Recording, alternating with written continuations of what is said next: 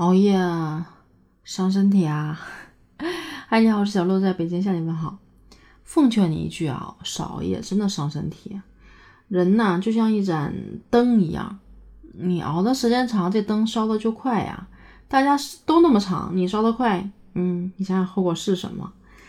当然，今天我想说的是什么啊？就是咱看看一些数据，我觉得还挺有意思的。熬夜的数据，首先啊，熬到几点算熬夜？那这个词儿定义的就比较宽泛了。我觉得熬夜现在好像就是一些八零、九零、零零后的一些特权吧，啊，也包括一些一零后。那你说五零后、六零后他们怎么算熬夜呢？他们八点半之后就是熬夜了。那七零后、八零后呢？我觉得过了十点、十一点应该算熬夜了吧。如果说九零后、零零后呢，有百分之八十的人认为过了十二点。才算是熬夜呢。如果说会被自己屡次打败的诺言是什么啊？那就是明天减肥。如果说明天减肥排第二的话，今晚早睡一定排第一。因为说和做就两码事儿。那数据也显示，百分之六十九点一的人会拖到零点之后再睡，能在十一点之前睡的就占了百分之五。我好想挤进那百分之五。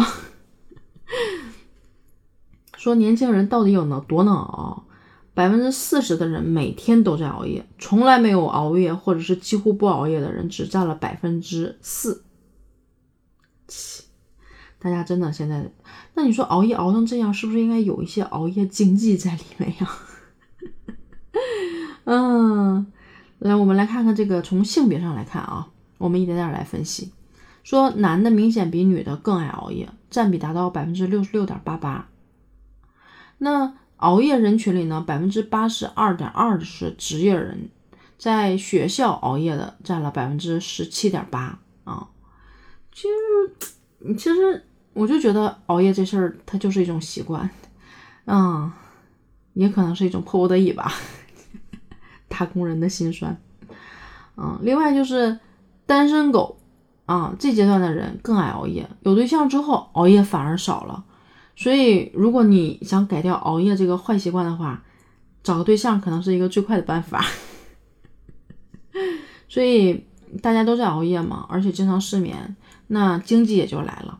健康管理这个行业呢，这几年正在兴起。我们看看啊，就是有数据显示说，从一三年开始啊，健康管理行业相关的企业注册数呢开始猛增，蹭蹭猛增。从一三年、一四年，就从四 G 开始普及的这个时候呢。智能手机就变得更好玩了，人们就开始熬夜，这其实也正常。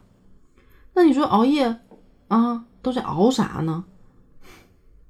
这里还有一些排名，排第一的刷剧、刷视频，百分之七十的人都在干这个事儿。然后熬夜经常再经常干的事儿呢，可能就是打游戏、思考人生、聊天。百分之三十的人经常会干这件事儿。那打一局游戏一般是二十分钟。啊，三局呢打完不仅仅没上星，还掉星了。那脾气一上来，那这绝对是忍不了的。今天晚上必须赢，不赢一局坚决不能睡。结果一直打打打打打到三点、四点、五点，这这不知不觉就熬了这个夜了。还有刷视频呢，啊，你看完这一集一定睡啊，洗漱，洗漱完之后越看越爽，两个小时过去了啊，一宿过去了，就这样，时间慢慢就消失没了。所以就那种，哎呀，所以这种熬夜的趋势可能真的不可避免。